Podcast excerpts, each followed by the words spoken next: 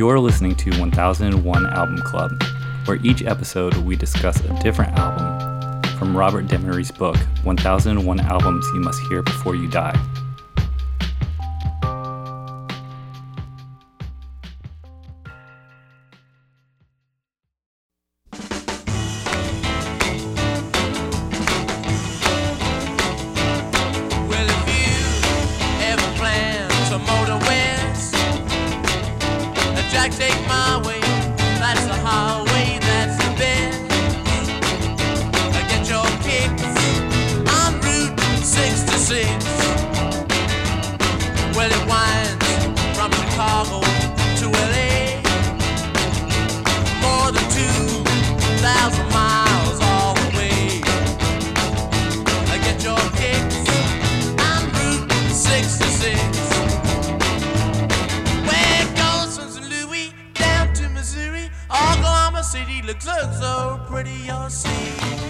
This episode we're going to be talking about the Rolling Stones self-titled album.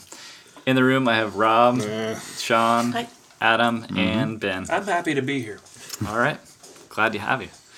The Rolling Stones is the debut album by the English band of the same name, released by Decca Records in the UK on the 16th of April 1964. The American edition of the LP with a slightly different track list came out on London Records on the 30th of May, 1964, with the subtitle England's Newest Hitmakers, which later became the official title. It was produced by Andrew Loog Oldham and Eric Easton. The genre is obviously rock and roll and rhythm and blues. After building a following with energetic live performances of blues and rock standards, the Rolling Stones were quickly on the way to success in 1963. In contrast with the Beatles, the Stones had an unmatched clothing, long hair, and an unclean appearance. Their manager, Andrew Loog Oldham, said he wanted to make the Stones' image of that of a, quote, a raunchy, gamey, unpredictable bunch of undesirables. Decca Records, which had declined to enter into a deal with the Beatles, gave the Rolling Stones a record contract with favorable terms. The band got 3 times a normal act's typical royalty rate, full artistic control of records and ownership of the recording master tapes, and the deal also let the band use non-Decca recording studios. The self-titled debut shows confidence as the young group, still in its infancy, bangs through 12 solid tracks of R&B and blues hits and never lets up. The album tracks like a classic jukebox, with songs like Route 66, Willie Dixon's I Just Want to Make Love to You, Jimmy Reed's Honest I Do, Chuck Berry's Carol, and James Moore's I'm a King Bee, and more. The album's only original track from Mick Jagger and Keith Richards is called Tell Me, and gives a glimmer into the early Stone style that would later make the group rock legends. Upon its release, the album became one of 1964's biggest sellers in the UK, staying at #1 for 12 weeks. What did we think of the debut by the Rolling Stones? Frame it, put it on the wall. Fucking Snoresville, dude. Oh, that's right. Oh, no. You know, I never thought I'd say that, like, shit, that Beatles record that we listened to a few weeks back was better than the fucking Stones, but fuck this shit. Oh man. Come on, swinging. What is it? Is it 11 tracks of covers and 1 original? Yes, it is. Fuck that. Yes, it is. Fuck that. At least the Beatles had the balls to actually write shit. This is bullshit. And I hate the Beatles. I know you do. And I'm mad at the Stones now. Stones wrote songs, just not at this. They just weren't there yet. Yeah, the book actually explains it pretty clearly that, like, the material they weren't writing yet, and these guys were party animals, and I think they were playing the music, they were into doing what they're doing, and this is just a glimpse of. Yeah, I'm kind of with Rob on this one, because this is a bad place to start. Yeah, and why would they start with this album? I'm a little surprised. I'm a little surprised it's in the book, because I guess you get a taste of, like, their influences and their take on their influences, but it's very odd to have 11 out of 12 covers. It's like a little bit of their personality, but it's not all there yet. But it does tell you where we got the white garage sound, and you know that became very important. I mean, like, and also the one original. I think, like, the Nerves can attribute their entire sound to that one song. So it made a huge impact. Man, I didn't put that together before, but you're absolutely right. Good. Yeah. Like, I think, you know, I agree, it's annoying, it's mostly covers, and they totally ripped off black artists, and that they were very blatant about it. They were huge fans, and they were open about it. And I kind of like that. I kind of like that they, I mean, I kind of like that they were very open about it. They actually, they were totally happy to talk about it. Which doesn't make it okay, but, you know, I think... They're happy to talk about their influences, and they actually, if you know more about the Rolling Stones in later years, they made huge efforts to get people, you know, they would take out all the classic artists that influenced them and promote them. But I think this is an album of the time. Why this record? Yeah. Like, why now? I think the book was an opportunity for them. The book has a good line in it that, like, cause I like this record. I've liked this record for a while. It's like the beginning of that garage rock sound. It's the first record, I think, that we've talked about where rock and roll sounds dangerous. Like, where like your parents don't want you listening to this. And the line from the book I like says, "With this record, the Stones established a reliable template. Take a blues tune, make it harder, faster, and scarier." Yeah, and that's exactly what they're doing. And I think it works. Had they made a whole career out of that template? No, fuck these guys. But it was just a jumping off point. Yeah. I in my brain, I just see a bunch of 20 and 21-year-old little fucking mods flailing around. That's what they were. But that was exciting. And oh, God. I mean, okay, when I think about what it was like, you know, like when we listened to the Beatles earlier and you had the teen girl screaming thing and, you know, like, for me, I was like, oh, you know, I can't engage with that as a former teen girl. But then, with this, I think when I was a teen girl, that totally would have excited me. Like, I liked the White Stripes when I was 14. Mm-hmm. And so, like, this would have been my White Stripes. Well, don't worry. There's, like, 5 of those. I know. We'll get there. No, I'm good. Yeah.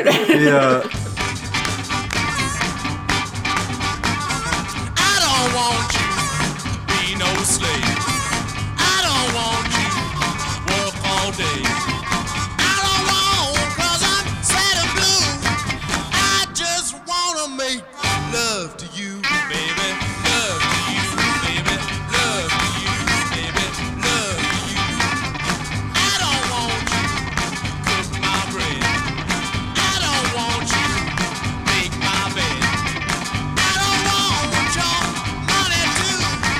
I just want to make love to you, baby. I think, maybe Rob and I are thinking of it in a different context of why this book, why choose this one. Because it's the same for me with like a Bob Dylan and the same with the Beatles. Like their first albums, not that strong. Mm-hmm. Not that strong at all.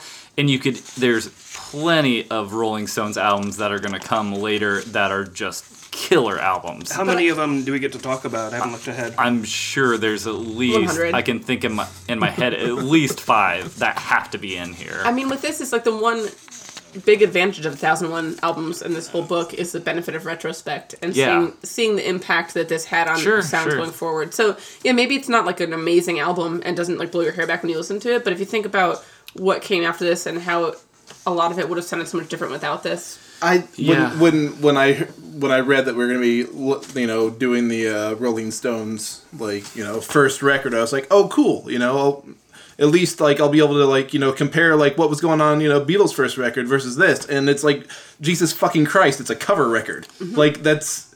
So is the Dusty. I'm just very disappointed in the Rolling Stones. You're not mad. The thing with the you say the Dusty, but... I have a hard time with my own prejudice because I am very familiar with the other blues blues musicians doing these songs, and I'm way into those songs. But if I was in the UK and I hadn't heard those songs and this was being performed to me, I'd be like, that's amazing, that's so incredible, that's the coolest thing. But, you know, looking back on this, I feel like they are not the best. They didn't really have the benefit of understanding the effects of race on music at that point. Yeah. You know, like maybe they saw it and were aware of it, but they didn't know what we know. And I think if you're, you know, a young person and you like a certain song or type of music, your first instinct in your band is to cover it. I think I'm disappointed that this is the teenagers. This would be the jumping off point. If we're recommending these albums to people, this is kind of a weird just to recommend this one that doesn't really it only personifies them as this is their debut album. The playing is... I mean, if you think of it like this. They get so much better. They get so much better. I agree, but like think of it like this. So, you know, we've been introduced to these Beatles records, which I mean, the word that came up to me with some of their earlier ones was adorable. And, you know, I like that. I mean, they're great songs, really jangly, really strong stuff. But, like, this is not adorable. This is definitely a little darker. It's definitely, like, way more, like, sexy. And, even, you know, it's more aggressive. But I think the real value is, even if it's not that these songs are, you know, theirs or, you know, particularly amazing, they are introducing themselves to the younger audience. This is the introduction of a lot of these songs to a foreign and younger audience. Yeah. And these cute bad boys are bringing it to that crowd. And by when they're a little bit older and a little more together, they'll write their songs. But I think that it's valuable in there because it's about reaching those teenagers, and all of a sudden these teenagers are listening to dangerous music. Also, we're not looking for genius here. I mean, I don't think we have been up to this point either. It's just different. We haven't heard a record that sounds like this up to this point at all on the list, you know. And there were some other, like, Muddy Waters. They're covering blues songs, but this is a rock and roll record. That's true. That's true. This is pulling in more rock and roll influences. Yeah, and this song's recorded in the red. Like, you can hear that guitar. Like, it's like a more aggressive recording techniques. I don't know. Like, I agree. Like, I was when I looked in, I was like, man, these are all covers, and because I don't think I have this record. I have a bunch of their albums on vinyl, but, like, I don't have this one. And I was a little disappointed because I never really thought about what's their first record. They're just so prolific, and they've been around for 55 years. That's not how I think of them. Gotta start somewhere. Yeah, but so for me, I was like, oh, that's interesting that it's all covers and that they weren't good at songwriting yet. And I think I think that's kind of cool. I heard because of how well it sold too. Because I kind of looked at the record sales of number 2 and 12 by 5 and, you know, Aftermath, but this one sold really well, and I think that's getting a little more attention because of the sales. I heard a story about the Rolling Stones. I don't know. It might just be one of those folk tales. But the Stones at this point, they were... Actually, it wasn't that they weren't songwriters. They weren't writing Rolling Stone songs. Richards and Jagger wrote... At this point, I think they'd already written a song for Marianne Faithfull. And they'd written a few other songs that the Stones hadn't recorded. So they weren't writing Rolling Stone songs. And... what I heard was they were kind of fine with it. And I don't know if it was Loog Oldham. I think it may have been Andrew Loog Oldham. Basically said, like, if you're going to be competing in the same arena as bands like the Beatles, you're going to need to be able to write a song. And he locked Mick Jagger and Keith Richards in a kitchen and wouldn't let them out until they had written some songs.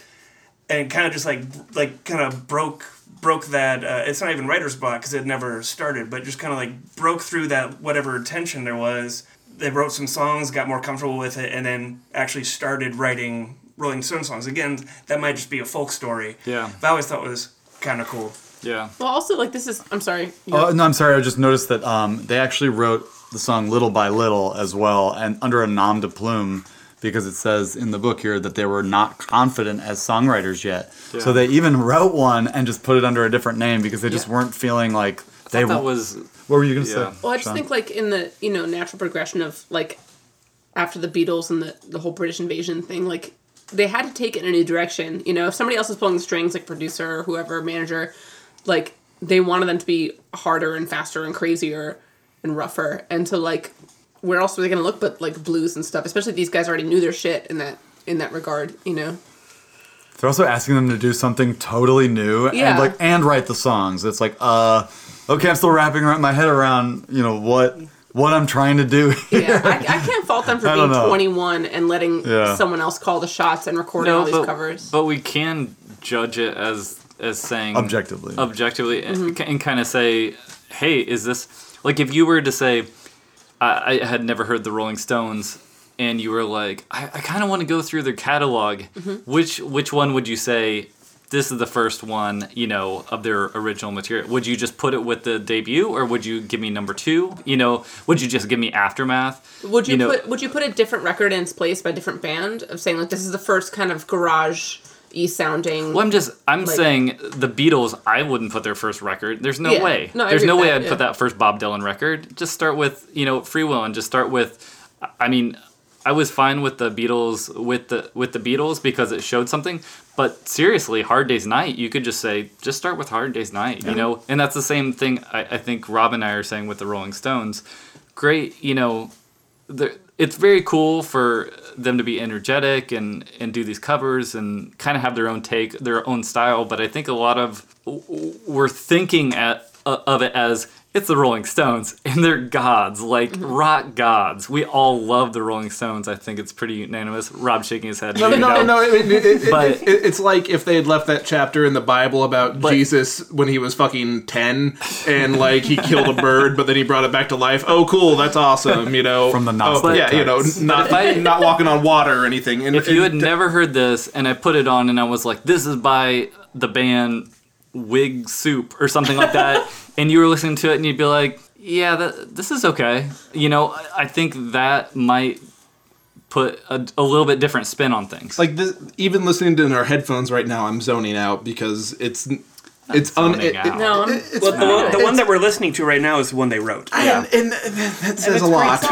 No, it was covered beautifully by... wasn't Shangri-La's, was it? I don't remember. One of my favorite things of doing research for this is there's a live performance of... Tell Me, the one they wrote, and like the comments below, like someone had put, still my favorite Stone song. It's their best song of all time. And I'm like, who? What? No, the first song they ever wrote is the best song. I work with the guy. They just quit while they were ahead. I want your love again. I know you find it hard to reason with me, but this time it's different. Darling, you're safe. You gotta tell me you're coming back to me. You gotta tell me you're coming back to me. You gotta tell me you're coming back to me. You gotta tell me you're coming back to me. You said we're through before. Yeah, it's bizarre. I feel like that is a classic boner move, which that people do all the time. Where it's like they're just like first album's the best, or like this song off the first album. And it's like you really think that of this person's entire career, of all the stuff they wrote, that like. Especially when it's a record that's clearly not their best work, But I think what they need to do is quantify it and say or qualify it and say, I like this song because it gives you a taste of what's going to come later. Sure. And I feel like this is the first song that's like this is the prototype for some like. A dozen great songs where similar to it. Or I conceived to my first child to this song. But that right. But I feel like that's like from an objective musical standpoint, that's the only way that like a song off like this type of record or the Beatles' first record can be viewed. Like, but you have to explain it. You need the context for a statement like that. Yeah. This album was not my introduction to the Rolling Stones. I think my introduction to the Rolling Stones was probably Hot Rocks. Mm. And then I got into more of the album rock. And then I kind of circled back around and got into this one. And from that perspective, it didn't at all rub me the wrong way. I wasn't concerned like, oh, what is this, a cover band? Because I knew it was Rolling Stones. So the first time I heard this, I heard it as a record of what I considered fresh interpretations of classic blues songs. And I've always liked it for that. Cool. I agree with that. Cool. And there's that whole paradox of a bunch of like 20-year-old British kids selling the blues back to America. Yeah. Yeah. Mm-hmm. Kind of amazing. Yeah. It's kind of incredible. I mean, all of this shit was available to the Brits via the American radio, GI radio, right? That's how the Stones were introduced to it. Like that entire little generation that came up and made terrific music afterwards, like that music was more accessible and available over, I think, England side than it was right. in the States itself. I don't think that the average 1964 Midwestern teenager knew I'm a king bee. No, not at all. No. You know? No, they didn't have the like.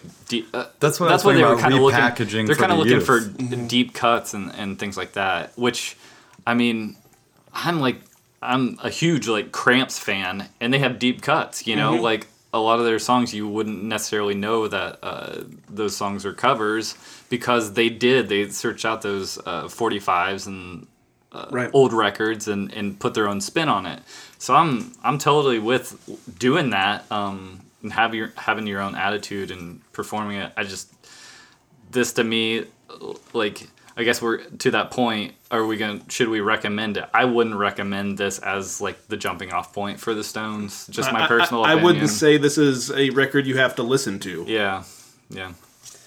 I mean, I take it over probably one of the 5 White Stripe records that are going to appear later in this book. Upping it. There's 18 White Stripes. Well, by the time we're done, there very well may be. They keep updating this book, but no, like I wouldn't put this in here for the Stones. Like as a like it upsets me that like.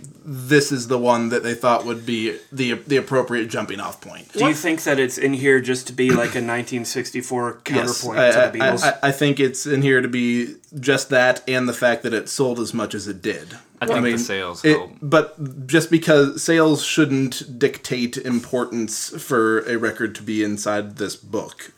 So, and you know, I'll back off now. Yeah. But yeah. And if sales were important.